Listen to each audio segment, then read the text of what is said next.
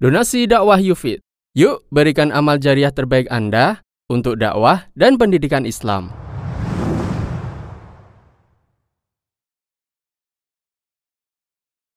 Bismillahirrahmanirrahim. Assalamualaikum warahmatullahi wabarakatuh. Alhamdulillahi rabbil alamin. Wabihi nasta'inu ala umri dunya wad din. وصلى الله على نبينا وسيدنا محمد وعلى آله وصحبه أجمعين أما بعد Kita panjatkan puja dan puji syukur kehadirat Allah Subhanahu wa taala. Pada kesempatan malam yang berbahagia kali ini tanggal 14 Rabiul Tsani 1440 Hijriah atau yang bertepatan dengan tanggal 21 Desember 2018 kita masih kembali diberi kekuatan, kesehatan, hidayah serta taufik dari Allah Jalla wa ala sehingga kita bisa kembali menghadiri pengajian rutin untuk membahas adab dan akhlak di dalam Islam di Masjid Jenderal Besar Sudirman di Kota Purwokerto ini. Kita berharap Semoga Allah Subhanahu wa taala berkenan untuk melimpahkan kepada kita semuanya ilmu yang bermanfaat sehingga bisa kita amalkan sebagai bekal untuk menghadap kepada Allah Jalla wa Ala. Amin. Salawat dan salam semoga senantiasa tercurahkan kepada junjungan kita Nabi besar Muhammad sallallahu alaihi wasallam kepada keluarganya, sahabatnya, dan umatnya yang setia mengikuti tuntunannya hingga akhir nanti. Para hadirin dan hadirat sekalian yang kami hormati dan juga segenap pendengar Radio Insani 88.8 FM di Purwokerto, Purbalingga, Banyumas, Cilacap, Wonosobo, Kebumen dan sekitarnya serta para pemirsa Yufi TV, Surau TV dan Niaga TV yang mudah-mudahan senantiasa dirahmati oleh Allah Azza wa Jalla.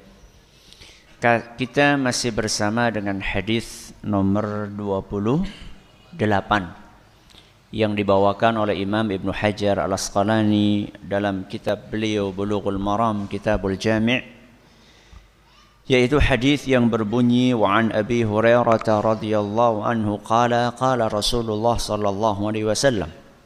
Dari sahabat Nabi SAW yaitu Abu Hurairah semoga Allah meridai beliau bahwasannya Rasulullah sallallahu alaihi wasallam bersabda man naffasa an mu'minin kurbatan min kurabid dunya naffasallahu anhu kurbatan min kurabi yaumal qiyamah. Min kurabi yaumil qiyamah. Barang siapa yang menghilangkan kesengsaraan duniawi seorang mukmin maka Allah akan hilangkan kesengsaraan dia di hari kiamat. Ini sudah kita bahas pada dua pekan yang lalu. Wa man yassara ala mu'sirin yassarallahu alaihi fid dunya wal akhirah. Barang siapa mempermudah kesulitan orang yang apa kemarin? Orang yang terlilit hutang maka Allah akan mudahkan dia di dunia dan di akhirat. Kalimat yang kedua ini sudah kita bahas pada pertemuan kemarin, pekan yang lalu. Malam hari ini kita akan membahas kalimat yang ketiga yaitu sabda Nabi SAW wa man satara musliman satarahullahu fid dunya wal akhirah. Barang siapa menutupi seorang muslim, maka Allah akan tutupi dia di dunia dan di akhirat. Ini yang akan kita bahas pada malam hari ini. Adapun kalimat yang keempat akan kita bahas pada pertemuan yang akan datang insyaallah yaitu sabda beliau wallahu fi aunil abdi ma kana al-'abdu fi auni akhihi. Allah akan membantu hambanya selama dia membantu saudaranya rawahu Muslim hadis diriwayatkan oleh Imam Muslim. Berarti malam hari ini kita akan membahas kalimat yang keberapa? Yang ketiga. Barang siapa menutupi seorang muslim. Apa maksudnya? Menutupi seorang muslim. Dijelaskan dalam hadis yang lain, maksudnya adalah menutupi aurat seorang muslim. Apa maksudnya? Menutupi aurat seorang muslim. Sebagaimana yang disebutkan dalam hadis yang diriwayatkan oleh Imam Ibnu Majah dan dinyatakan sahih oleh Syekh Al-Albani, Nabi SAW bersabda, bersabda man satara aurata akhihil muslim. Barang siapa menutupi aurat saudaranya sesama muslim. Kalau hadis yang kita kaji itu kan menutupi seorang muslim. Di sini secara tegas disebutkan menutupi aurat. Satarallahu auratahu yaumal qiyamah. Maka Allah akan tutupi auratnya pada hari kiamat. Berarti maksud dari menutupi seorang muslim itu menutupi auratnya. Aurat itu ada dua. Ada aurat fisik dan ada aurat non fisik. Ada aurat fisik, ada aurat non fisik. Aurat fisik seperti apa? Kalau laki-laki, kalau laki-laki dari pusar sampai lutut itu namanya aurat. Kalau perempuan, menurut banyak ulama seluruh tubuhnya aurat. Sebagian ulama mengecualikan muka dan telapak tangannya. Itu aurat. Itu namanya aurat fisik. Kalau aurat non fisik apa? Aib, dosa, kesalahan. Itu juga aurat. Aurat itu kan sesuatu yang orang itu akan malu kalau kelihatan. Itu aurat. Sesuatu yang orang itu akan malu kalau kelihatan.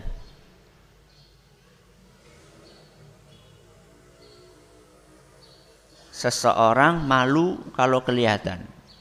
Tentunya seseorang yang masih sehat. Seseorang yang masih sehat. Orang yang sehat kalau kelihatan auratnya malu. Kalau yang sudah tidak sehat tidak malu, malah bangga. Betul? Ada nggak orang yang auratnya terbuka malah bangga? Bah, malah diupload. Malah diupload. Ya. Ini maksudnya adalah orang yang masih se sehat. Loh Ustaz gak pernah masuk rumah sakit jiwa Ustaz. Sehat apanya? ya. Sehat mentalnya, sehat keimanannya, ya, itu maksudnya. Barang siapa menutupi aurat seorang muslim. Aurat itu ada dua. Aurat apa tadi? Fisik dan aurat non fisik. Aurat fisik adalah kalau laki-laki dari pusar sampai lutut. Kalau perempuan seluruh anggota tubuh menurut banyak ulama dan menurut sebagian ulama kecuali muka dan telapak tangan. Barang siapa menutupi aurat sesama muslim, itu aurat fisik. Aurat non fisik tadi apa? Dosa, kesalahan, aib. Ini juga aurat. Karena kalau kita melakukan kesalahan, melakukan dosa, malu nggak kalau ketahuan? Malu. Lagi-lagi yang masih se sehat. Ada orang berbuat maksiat malah di depan umum. Ini berarti nggak nggak sehat. Ada nggak orang berbuat maksiat di depan umum? Bah, ya joget di depan panggung. Panggung itu umum apa khusus? Panggung ya umum. Ya. Dengan pakaian seadanya. Kelambi urung dadi. Ya. Ya termasuk orang yang hadir di situ. yang membiarkan bahkan ikut joget lah repot walaupun pakaiannya lengkap tapi ikut joget joget di situ kan repot ya. Jadi barang siapa menutupi aurat sesama muslim aurat ada fisik ada non fisik kita akan kaji seperti apakah menutupi aurat fisik dan seperti apakah menutupi aurat non fisik. Kita bahas dulu menutupi aurat fisik. Menutupi aurat fisik itu maksudnya ketika kita melihat teman kita, saudara kita sesama muslim tidak punya baju, maka kita kasih baju. Atau dia sudah punya baju tapi dia tidak sadar kalau bajunya tersingkap atau bolong. Ya. Ada sebagian orang kalau lihat temannya celananya bolong malah ih malah bisik-bisik ada pemandangan gratis nggak boleh atau misalnya temannya lupa habis dari kamar mandi nggak? Apa namanya ini? Sleting. Ya. Malah diketawain. Ya. Ketika dia maju ke, ke depan ya mau nulis papan tulis begitu menghadap langsung hei keton. Nggak boleh. Ya. Atau seorang muslimah melihat muslimah yang lain ya auratnya tersingkap ketika naik motor misalnya dan dia tidak sadar. Kan kadang-kadang ada muslimah naik motor duduknya mungkin seperti laki-laki ya karena capek ya perjalanan jauh misalnya nggak duduk nyamping. Nah dia ketika naik itu tersingkaplah betisnya misalnya. Maka seorang muslim wajib seorang muslimah wajib untuk mengingatkan saudarinya tersebut agar menutup auratnya jadi menutup aurat fisik itu dengan berbagi pakaian buat mereka yang tidak punya atau dengan mengingatkan orang yang sudah berpakaian tapi auratnya tersingkap. Rasulullah Shallallahu Alaihi Wasallam bersabda dalam sebuah hadis yang diriwayatkan oleh Imam Abu Dawud dan isnadnya dinyatakan hasan oleh Al Arnaud ayyuma muslimin kasa musliman thawban ala uriyin kasallah kasahullahu min khudril jannah. Siapa pun yang memberi baju siapa pun yang memberi baju kepada seorang muslim yang tidak punya baju yang tidak punya kain untuk menutupi auratnya maka Allah akan beri dia pakaian di surga. Subhanallah. Di sini Nabi SAW tidak menyebutkan pakaian yang istimewa yang harus kita berikan.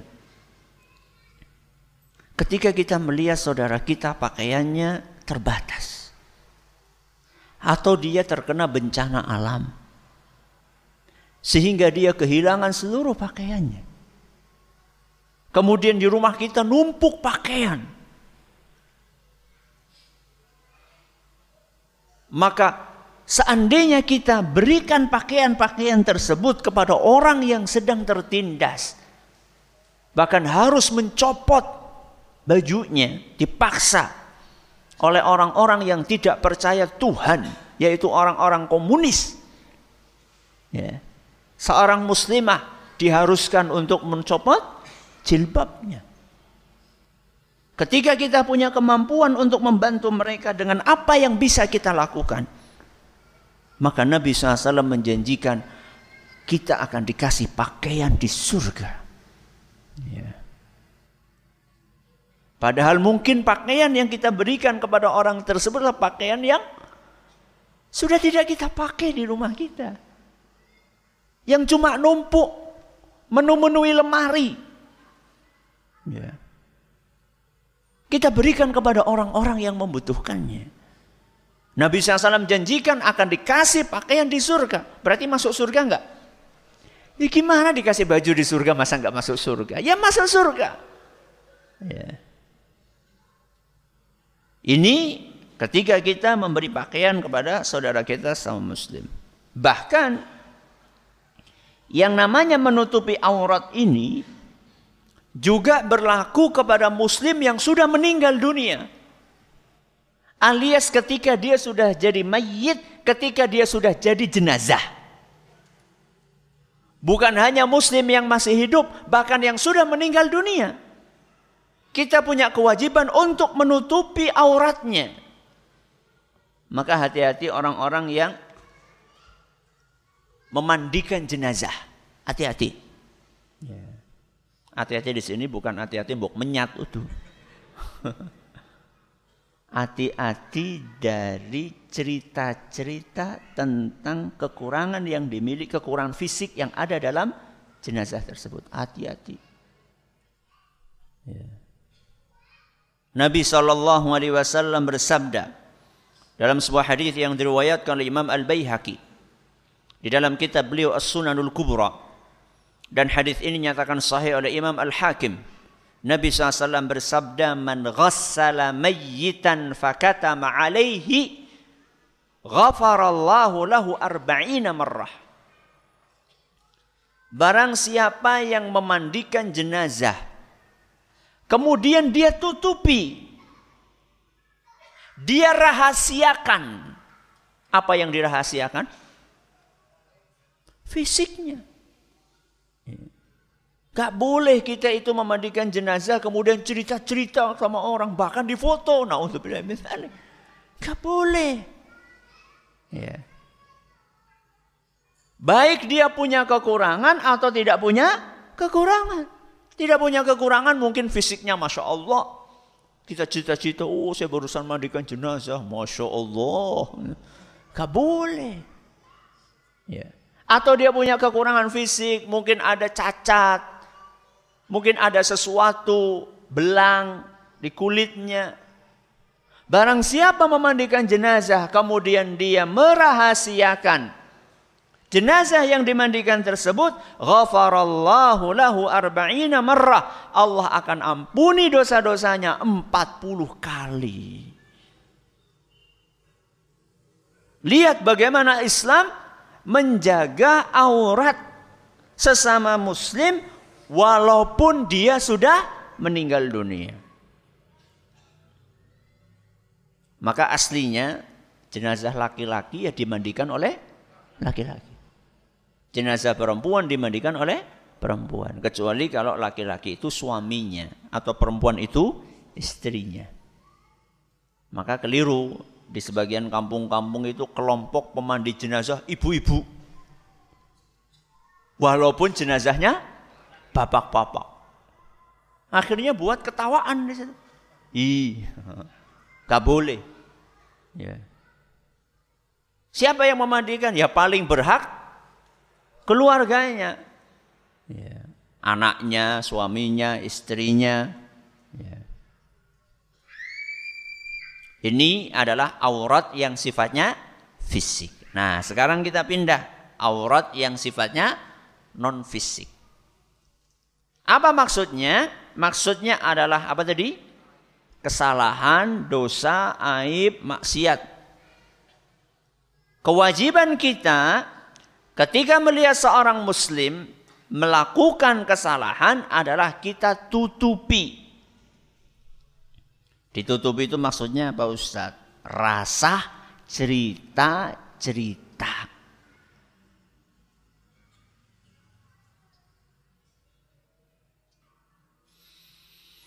Atau ketika ada orang cerita-cerita kita bela.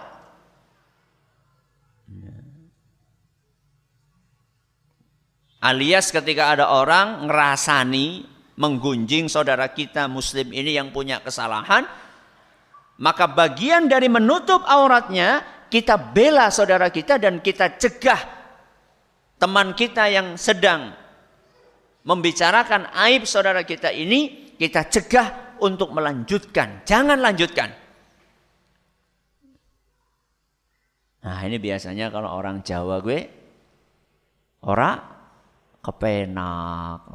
Lagi asik-asik ngobrol malah di eh ngerasani ya, ngerasani ya. Akhirnya malah dia ikut nimbrung di situ.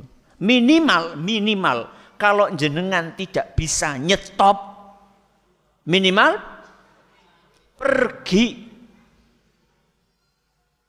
Kalau memang tidak bisa nyetop. Syukur-syukur bisa nyetop. Nyetop itu ya bisa langsung di-cut atau bisa dibelokkan. Dibelokkan tuh gimana? Mengangkat tema lain. Ya, mengangkat tema lain. Misalnya ini lagi ngomongin aib tetangga. Nun saya niki biasanya ibu-ibu niki biasanya. Ya orang kok ibu-ibu tok. Bapak ya iya, cuman seringnya ibu ibu-ibu. Kalau lagi belanja itu ngerumpi ngomongin aibnya tetangga. Nah kalau kita datang ke situ kita sudah tahu itu nggak boleh. Bisa kita stop, oh ibu-ibu lagi pada ngapa sih? Ya. Kok ngunjing saudaranya? Atau kita belokkan. Eh lombok regane pira mau? Tahu-tahu langsung di di dipindahkan tema pembicaraannya. Atau kalau misalnya nggak mempan, wis ditakoni rega Lombok, rega Brambang, rega tetep balik ngono, lunga, pergi, tinggalkan. Ya. Karena kalau misalnya kita di situ, kemudian Allah turunkan azab, bisa-bisa kita kena. Ya. Jadi aurat non fisik maksudnya lah dosa dan maksiat kita tutupi caranya adalah dengan tidak kita cerita-ceritakan atau ketika kita melihat ada saudara kita sedang dibicarakan aibnya maka kita cegah. Kita halangi dari perbuatan yang tidak baik tersebut. Apakah ini berlaku kepada seluruh pelaku dosa? Berlaku atau tidak? Berlaku. Penjahat, pencoleng, perampok, koruptor berlaku? Nah, anak koruptor aja lapor-lapor, terus akan baik. Apakah seperti itu? Tidak. Para ulama menjelaskan hadis ini diterapkan kepada orang yang baik-baik. Orang yang baik-baik. Loh, orang baik-baik kok berbuat dosa, Ustaz? Iya, orang baik-baik berbuat dosa. Namanya juga manusia. Ya. Misalnya nih, kita nih ngaji nih. Mudah-mudahan kita orang baik-baik ya. ya, belum ngaji. Mungkin nggak kita yang sudah ngaji ini melakukan dosa? Mungkin. Kotone tahu ngaji, jebule si udut. Mungkin? Mungkin? Mungkin. Kita yang bareng sama dia ngaji, loh, jadi Pak Kanu udut ya jebule. Ya. Boleh disebar-sebarkan. Ya. Nanti kita akan jelaskan. Gak disebar-sebarkan itu bukan berarti mendiamkan, bukan. Mendiamkan kesalahannya bukan, tapi dinasehati. Nanti kita akan jelaskan. Tidak disebarkan itu maksudnya nggak usah cerita-cerita. Ya. Ngerumpi sambil ngaji sambil eh ngerti orang pakai kayak kayak kayak sini pojok kayak. Jebule kayak si udut jebule. Wis ngaji suwe sebenarnya si udut. Enggak boleh. Tapi dinasehati. Tapi di dinasehati. Berarti yang dimaksud dengan orang yang diperintahkan oleh agama kita untuk kita tutupi aibnya adalah orang baik-baik. Dalilnya apa Ustadz? Kok kemudian dibatasi hadis Rasul SAW man satoro musliman barang siapa menutupi aib seorang muslim Nabi SAW kan pakai kata mus muslim saya tanya koruptor ada nggak yang muslim banyak Penjahat ada nggak yang muslim? Banyak. Loh kenapa kok tadi dibatasi hanya muslim yang baik-baik? Dalilnya apa Ustadz? Dalilnya hadis juga. Dalilnya hadis juga. Hadis sahih yang diriwayatkan oleh Imam Abu Dawud. Hadis ini nyatakan sahih oleh Imam Ibn Hibban dan Syekh Al-Albani. Nabi SAW bersabda, Akilu dhawil hayati atharatihim. Akilu dhawil hayati atharatihim. Artinya maafkanlah kesalahan-kesalahan orang baik-baik. Jadi yang dimaksud adalah bukan sembarang orang. Duh, kenapa Ustadz kok bukan sembarang orang? Kalau orang itu memang sudah ma'ruf. Ma'ruf itu artinya apa? Sudah terkenal koruptor, sudah terkenal pe penjahat. Ya. Kalau misalnya kita tutupi, kita rahasiakan, dia semakin tuman. Apa tuman? Semakin keterusan, ketagihan. Ya. Harusnya orang-orang seperti itu dilaporkan. Dilaporkan supaya dihukum sehingga dia jerah. Bukan dihakimi sendiri ya. Bukan dihakimi sendiri, bukan. Dilaporkan kepada pihak yang berwenang. Ya. Supaya diproses. Supaya di, diproses. Sehingga hadis yang tadi kita baca, man satara musliman, barang siapa yang menutupi sesama muslim, maksudnya adalah muslim yang baik-baik. Kita tahu nih muslim ini rajin ke masjid, ya rajin ngaji, ya. bahkan suka berdakwah pula. Kok suatu saat kita menangi dia, kita menjumpai dia melakukan sebuah kesalahan, walaupun kesalahan itu fatal, walaupun kesalahan itu fatal, dosa besar misalnya. Padahal aslinya dia orang baik-baik, maka Islam mengajarkan kita untuk menutupi Menutupi maksudnya tadi tidak menceritakan apa yang kita saksikan tersebut kepada orang banyak. Atau gembosi loh Ustaz Jarkoni. Ketone ta Masya Allah duduk ngasih pengajian jebule aku wingi weruh weruh aku. Gandengan, boncengan. Ya. Padahal jebule bonceng budene. Ya. Yang dia tidak tahu kalau itu budenya. Sekalipun yang dibonceng itu adalah wanita yang bukan apa-apanya. Kalau ini orang aslinya baik, maka tutupi. Kalau tidak kita tutupi, kita sebar-sebarkan. Bisa jadi perbuatan kita tersebut malah masuk dalam kategori menyukseskan proyeknya setan. Apa? Mensukseskan proyeknya setan. Oh, ingane setan dua tim ses. Ya. Tim suksesnya proyek setan. Apa itu Ustaz? Ketika orang sudah terkenal baik, kemudian dia ketahuan melakukan kesalahan lalu kita umbar-umbar biasanya sering yang sering terjadi orang itu jadi jadi down orang itu jadi down terpukul akhirnya malah semakin menjadi-jadi wah sudah hancur reputasi saya sisan baik ada nggak orang yang awalnya baik-baik kemudian jadi berubah haluan 180 derajat? Ada? Ada.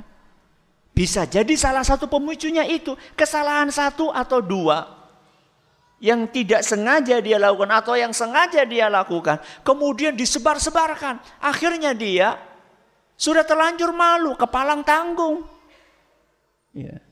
Si boy. Ketika dia semakin parah, setan ini seneng atau sedih? Senang berarti memang targetnya setan membuat orang yang melakukan kesalahan terus dalam kesalahannya. Itu targetnya setan. Kalau kita bantu berarti kita tim sesnya setan.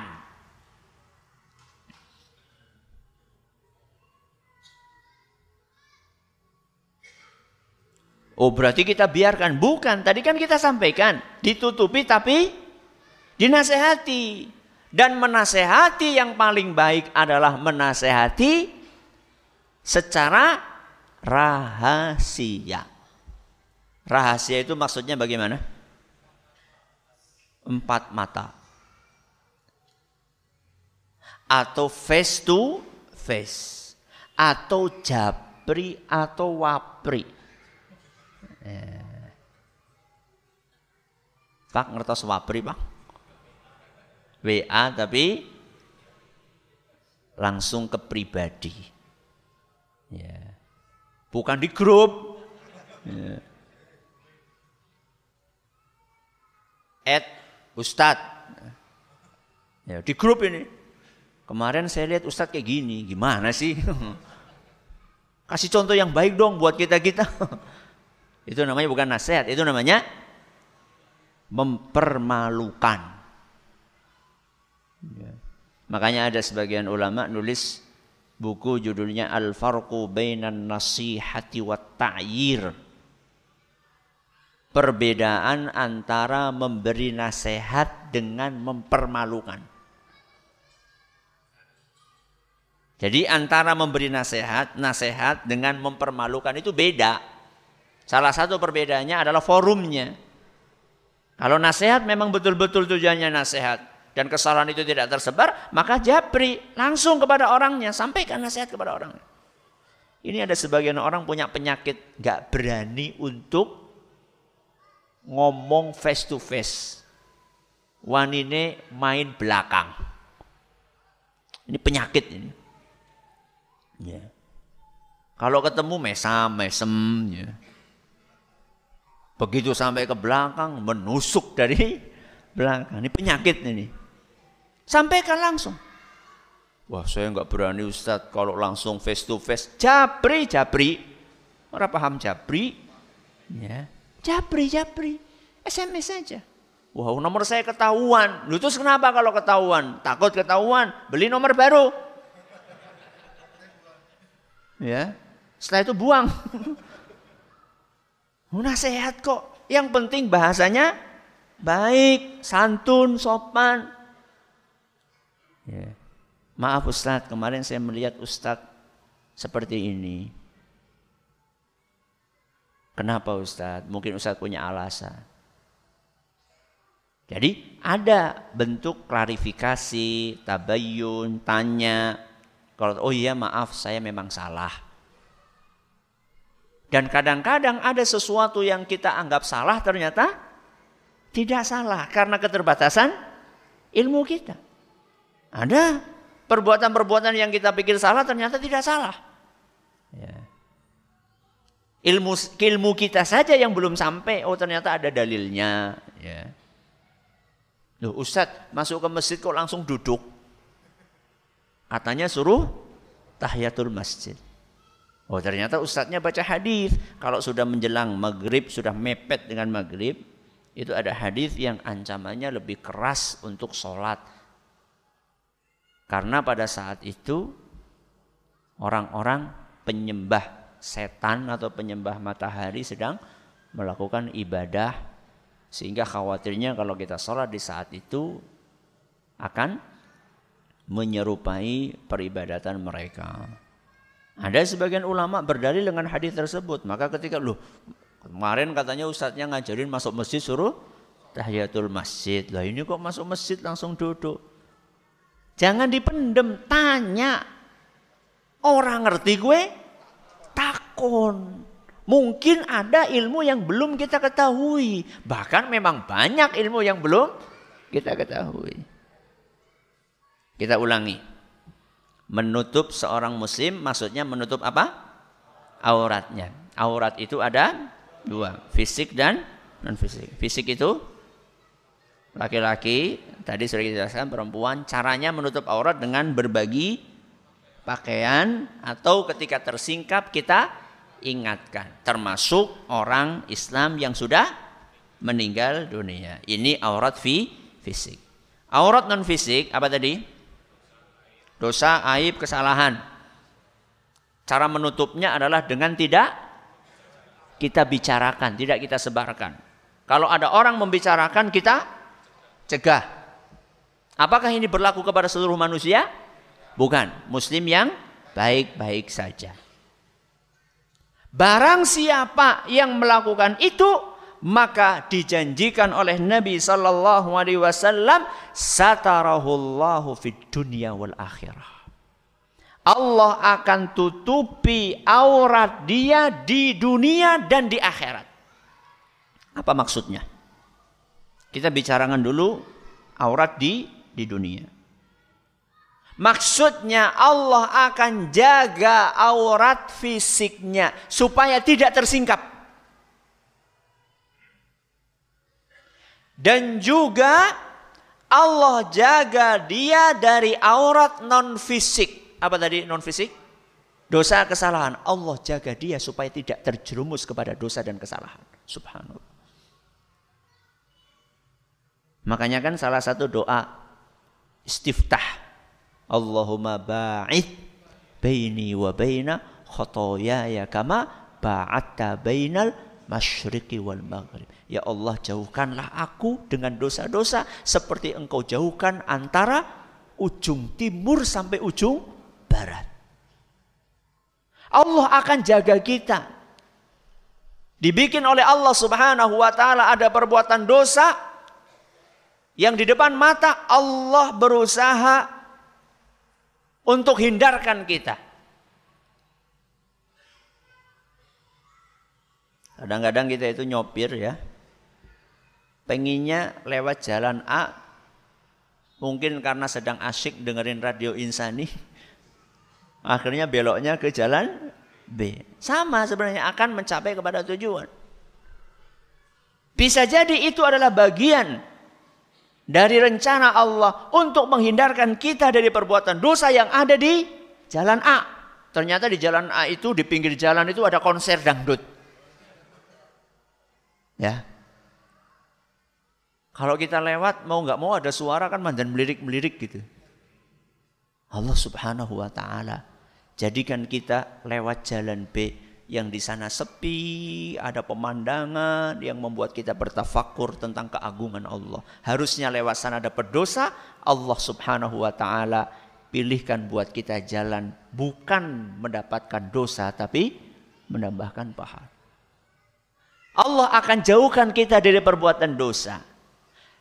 Atau seandainya kita terjerumus kepada perbuatan dosa, maka Allah akan tutupi dan ini sangat kita butuhkan. Karena memang Allah subhanahu wa ta'ala suka untuk menutupi dosa-dosa hambanya. Sebagaimana yang disabdakan oleh Nabi kita Muhammad sallallahu alaihi wasallam dalam sebuah hadis yang diriwayatkan oleh Imam Abu Dawud. Dan hadis ini nyatakan sahih oleh Syekh Al-Albani. Inna Allah azza wa jalla hayyun sittirun. Sesungguhnya Allah subhanahu wa ta'ala maha pemalu dan maha menutupi. Yuhibbul haya'a sitra. Allah itu mencintai sifat malu dan mencintai perilaku menutupi. Tadi sudah kita bahas menutupi kekurangan aurat dan seterusnya fisik maupun non fisik. Allah akan tutupi kekurangan-kekurangan kita manakala kita tutupi kekurangan-kekurangan orang lain. Allah akan rahasiakan aib-aib kita manakala kita mau merahasiakan aib-aib orang lain. Itu baru di mana? Di dunia. Di akhirat apa maksudnya? Maksudnya adalah kita akan diampuni dosa-dosa yang kita kerjakan. Sudah di dunianya Allah jauhkan dari dosa. Kalau terjerumus Allah tutupi. Orang lain tidak tahu aib-aib kita. Masih ditambah di akhirat akan diampuni dosa-dosa tersebut. Dalam hadis Bukhari dan Muslim yang kita baca pada pertemuan yang lalu. Allah subhanahu wa ta'ala berkata kepada hambanya yang beriman. Satartuha fid dunia. Aku telah tutupi aib-aibmu di dunia wa aghfiruha lakal yaum. Hari ini. Hari ini maksudnya di akhirat. Aku ampuni dosa-dosa tersebut. Inilah keutamaan menutupi aib orang lain. Ah bagaimana dengan orang yang hobinya mengumpulkan aib orang lain kemudian menyebarkannya. Berarti kan gak sesuai dengan hadis tadi. Hadis Nabi SAW mengajari kita supaya nutupi. Ini bukan nutupi malah mengoleksi. Dan yang dikoleksi ini bukan sembarang muslim, ustadz, ulama. Ya, ada sebagian orang hobinya itu ngumpulkan kesalahan ulama. Ya. Setelah dikumpulkan kemudian di share sebanyak-banyaknya. Diviralkan. Ya. Min. Kira-kira orang-orang yang punya hobi seperti itu punya kesalahan, punya aib atau tidak? Punya. Kemungkinan besar punya karena dia manu manusia. Hadis yang sering kita baca yang diriwayatkan oleh Imam At-Tirmidzi dan Syekh Al-Albani menyatakan hadis ini hasan sahih. Nabi sallallahu alaihi wasallam berpesan wala tatabba'u auratihim. Jangan kalian suka mencari-cari kesalahan sesama muslim. Sesama muslim saja nggak boleh apalagi ustadz apalagi ulama. Ya fa innahu man tatabba'a aurata akhihi al muslim tatabba'a Allahu Barang siapa yang punya hobi mencari-cari kesalahan sesama muslim, maka Allah akan cari-cari kesalahan dia. Allah kok mencari-cari? Allah perlu nggak mencari-cari? Tidak perlu. Kenapa kok di sini redaksinya Allah mencari-cari? Untuk menggambarkan bahwa akibat yang akan dia dapatkan lebih parah dibandingkan perbuatan yang dia lakukan. Kalau kita manusia yang mencari-cari kesalahan orang lain, tidak semua kesalahan bisa kita temukan. Karena keterbatasan ilmu kita. Tapi kalau Allah yang nyari, habis semuanya akan dibongkar oleh Allah Subhanahu wa taala. Silakan. Azan dulu. Alhamdulillah rabbil alamin wassalatu wassalamu ala nabiyina Muhammadin wa ala alihi wa sahbihi ajma'in wa ba'd. Jadi maksud dari Allah cari-cari kesalahan dia itu adalah Allah akan bongkar. Ya. Sehingga kelanjutan hadisnya wa man tatabba'a wa man tatabba'a Allahu awratahu yafdahhu walau kana fi jawfi rahlih. Barang siapa yang dicari-cari kesalahan oleh Allah, maka Allah akan bongkar kesalahan yang dia lakukan walaupun dia lakukan di kamar yang paling privasi yang ada di rumahnya. Jadi bukan di sini dikatakan jauh firahlihi. Walaupun kesalahan itu dilakukan bukan di dalam rumah, tapi di kamar yang paling dalam di rumah. Itu Allah akan bongkar. Makanya sebagian ulama salaf mengatakan, Adraktu qauman lam yakun lahum uyubun, fadhakaru uyuban nas fadhakaran nasu uyubahum kami menjumpai, menemukan orang yang aslinya dia ini nggak banyak kesalahannya, minim kesalahan. Tapi dia ini suka ngomongin kesalahan orang lain. Maka apa akibatnya? Orang-orang pun ngomongin kesalahan orang tersebut. Sebaliknya kata beliau, Wa adraktu qauman kanat lahum uyuban fakaffu an uyubin nasi fanusiyat uyubuhum. Dan aku melihat ada sebagian orang yang banyak melakukan kesalahan. Akan tetapi orang ini tidak pernah ngobrolin kesalahan orang lain. Ternyata aku perhatikan orang ini kesalahannya dilupakan sama orang lain. Gak pernah lagi orang lain ngobrolin kesalahan dia. Padahal kesalahannya banyak. Maka jadilah orang yang suka untuk menutupi kekurangan orang lain. Tapi seperti yang kita katakan tadi harus disampaikan apa? Nasihat kepada orang tadi. Sebelum saya tutup baca pertanyaan, pengumuman pekan depan libur. Ya, pekan depan libur insya Allah masuk lagi pekan berikutnya dengan izin Allah Subhanahu wa taala. Ustaz, bagaimana hukumnya melihat acara infotainment di TV yang sering kali membicarakan aib artis atau orang lain? Tidak menutupi malah menyebarkan haram. Hukumnya haram itu termasuk ghibah. Harusnya judulnya adalah acara ngerasani. Ya. Dalilnya firman Allah Subhanahu wa taala dalam surat Al-Mu'minun ayat 3. Allah berfirman, "Walladzina hum 'anil lagwi mu'ridun." Orang yang beriman itu mengabaikan perkataan-perkataan yang negatif alias tidak menyimak, tidak mendengarkan perkataan-perkataan jelek. Salah satunya adalah ghibah. Ghibah itu apa? Tadi itu. Ya, ngerasani. Tidak boleh, haram. Ya, sayangnya justru malah ratingnya paling tinggi. Sing nonton siapa?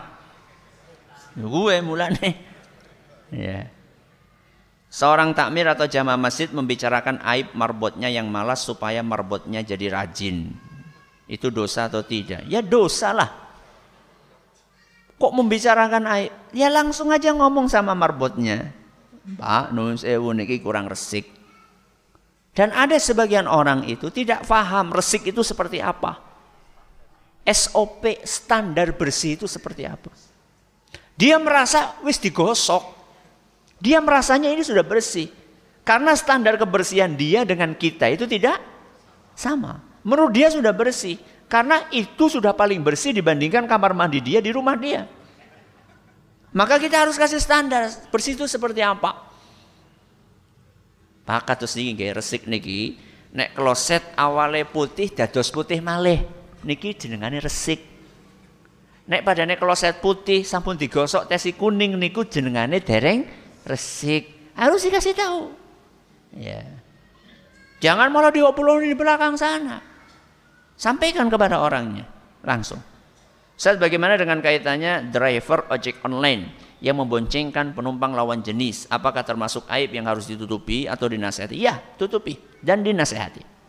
Tutupi dan dinasehati kan bisa menghindar. Bisa menghindar untuk tidak memboncengkan lawan jenis. Khawatirnya nanti malah jadi fitnah. Ustadz, apakah saya termasuk anak durhaka karena tidak pernah berziarah ke kubur ibu? Kata saudara, kalau saya tidak pernah ziarah ke makam ibu dan tidak mau membersihkan kuburannya, maka dosa saya sangat besar. Mohon penjelasannya sesuai Al-Quran dan Sunnah, tapi saya selalu mendoakan ibu dan bapak saya. Ziarah kubur hukumnya sunnah. Ziarah kubur hukumnya sunnah. Sehingga ketika tidak dilakukan tidak berdosa. Akan tetapi dia kehilangan pahala. Aneh, masa orang tua nggak pernah diziarahi kuburnya? Aneh. Orang ngaji, sudah ngaji kok nggak ziarah kubur, itu aneh. Ya. Apalagi itu makam orang tua sendiri. Tapi kan saya sudah mendoakan di rumah, bagus. Bukan berarti kalau sudah mendoakan di rumah enggak ziarah kubur, ziarah kubur.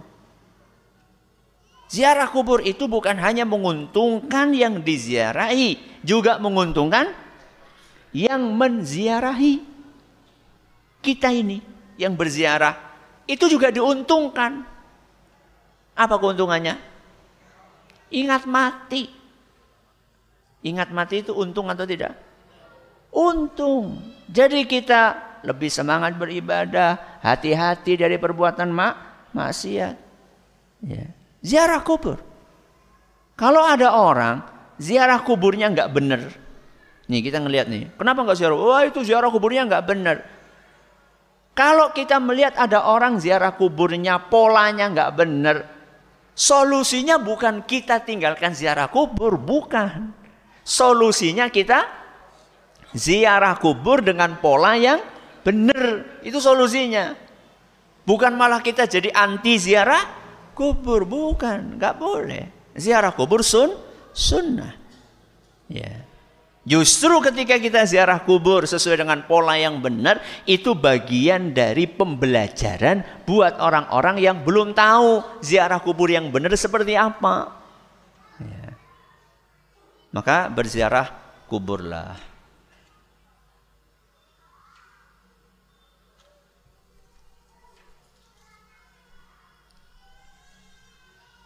Ustaz mohon nasihatnya untuk orang tua yang kalau wudhu masih suka boros air. Enggak cuma orang tua. Anak muda juga banyak. Nabi SAW pernah lewat seorang sahabat yang boros dalam menggunakan air dalam berwudu. Maka kemudian dia ditegur oleh Nabi SAW. Lalu dia bertanya kepada Nabi SAW, Wahai Rasul, Apakah berwudu itu ada boros di dalamnya? Apakah ada praktek boros dalam berwudu? Nabi SAW katakan, Naam walau kunta fi nahrin jarin. Ya, sekalipun engkau itu berwudu di sungai yang mengalir, sungai, kali, nggak boleh boros. Sekarang saya tanya, siapa yang tadi wudunya di kali? Nggak ada. Semuanya di di kali saja nggak boleh boros, apalagi di keran. Kenapa kalau keran itu butuh bukanya itu makjos? Kenapa? Apa dipikir kalau Anda buka keran jos itu wudune tambah apik? Ora. Sempurnanya, sempurnanya wudhu seseorang bukan diukur dari banyaknya air yang dia gunakan. Bukan. Nabi SAW pernah wudhu hanya dengan air segini. Ya, bahkan mungkin cuma segini. Ada yang berani mengatakan wudhu Nabi SAW nggak sempurna? Ngacung. Sempurna tidaknya wudhu seorang bukan diukur dari banyaknya air yang dia gunakan, bukan. Tapi dari sempurnanya anggota wudhu dia dibasuh dengan benar. Buka keran itu cukup sepertiga, seperempat cukup. Ya. Orang marem, wudhu itu bukan marem. Wudhu itu sesuai dengan tuntunan Rasul SAW. Latihan. Ya. Latihan. Latihan ngapa? Irit. Ya. Irit dalam menggunakan air.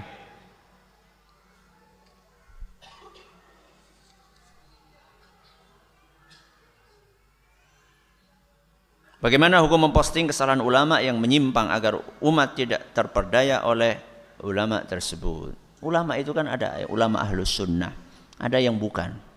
Ya, ulama ahlus sunnah yang membela agama dengan benar. Sekalipun dia punya kesalahan, maka kesalahannya ini tertutupi dengan apa? Jasa-jasanya. Jadi nggak baik kita ngomongin tentang ulama. Ahlus sunnah wal jamaah walaupun dia punya kesalahan. Tapi ada orang dia tidak menyebarkan sunnah, dia menyebarkan bid'ah, menyebarkan kesyirikan. Walaupun dianggap sebagai u, ulama. Maka orang yang seperti ini kita harus menjelaskan bahwa orang ini nggak benar. Yang dia ajarkan bukan ajaran Islam tapi ajaran selain Islam atau ajaran yang menyimpang dari ajaran Islam. Mudah-mudahan bermanfaat tapi tidak dijadikan sebagai hobi Hari-hari kerjanya posting kesalahan orang, kesalahan jangan. Ya. Ya, sekedar untuk mengingatkan kaum muslimin supaya tidak terjerumus kepada kesalahan yang serupa. Wallahu taala ala wa alam. Terima kasih atas perhatiannya. Mohon maaf atas segala kurangnya. Kita tutup dengan membaca subhanakallahumma wa bihamdika asyhadu an la ilaha illa anta astaghfiruka wa atubu ilaik. Assalamualaikum warahmatullahi wabarakatuh.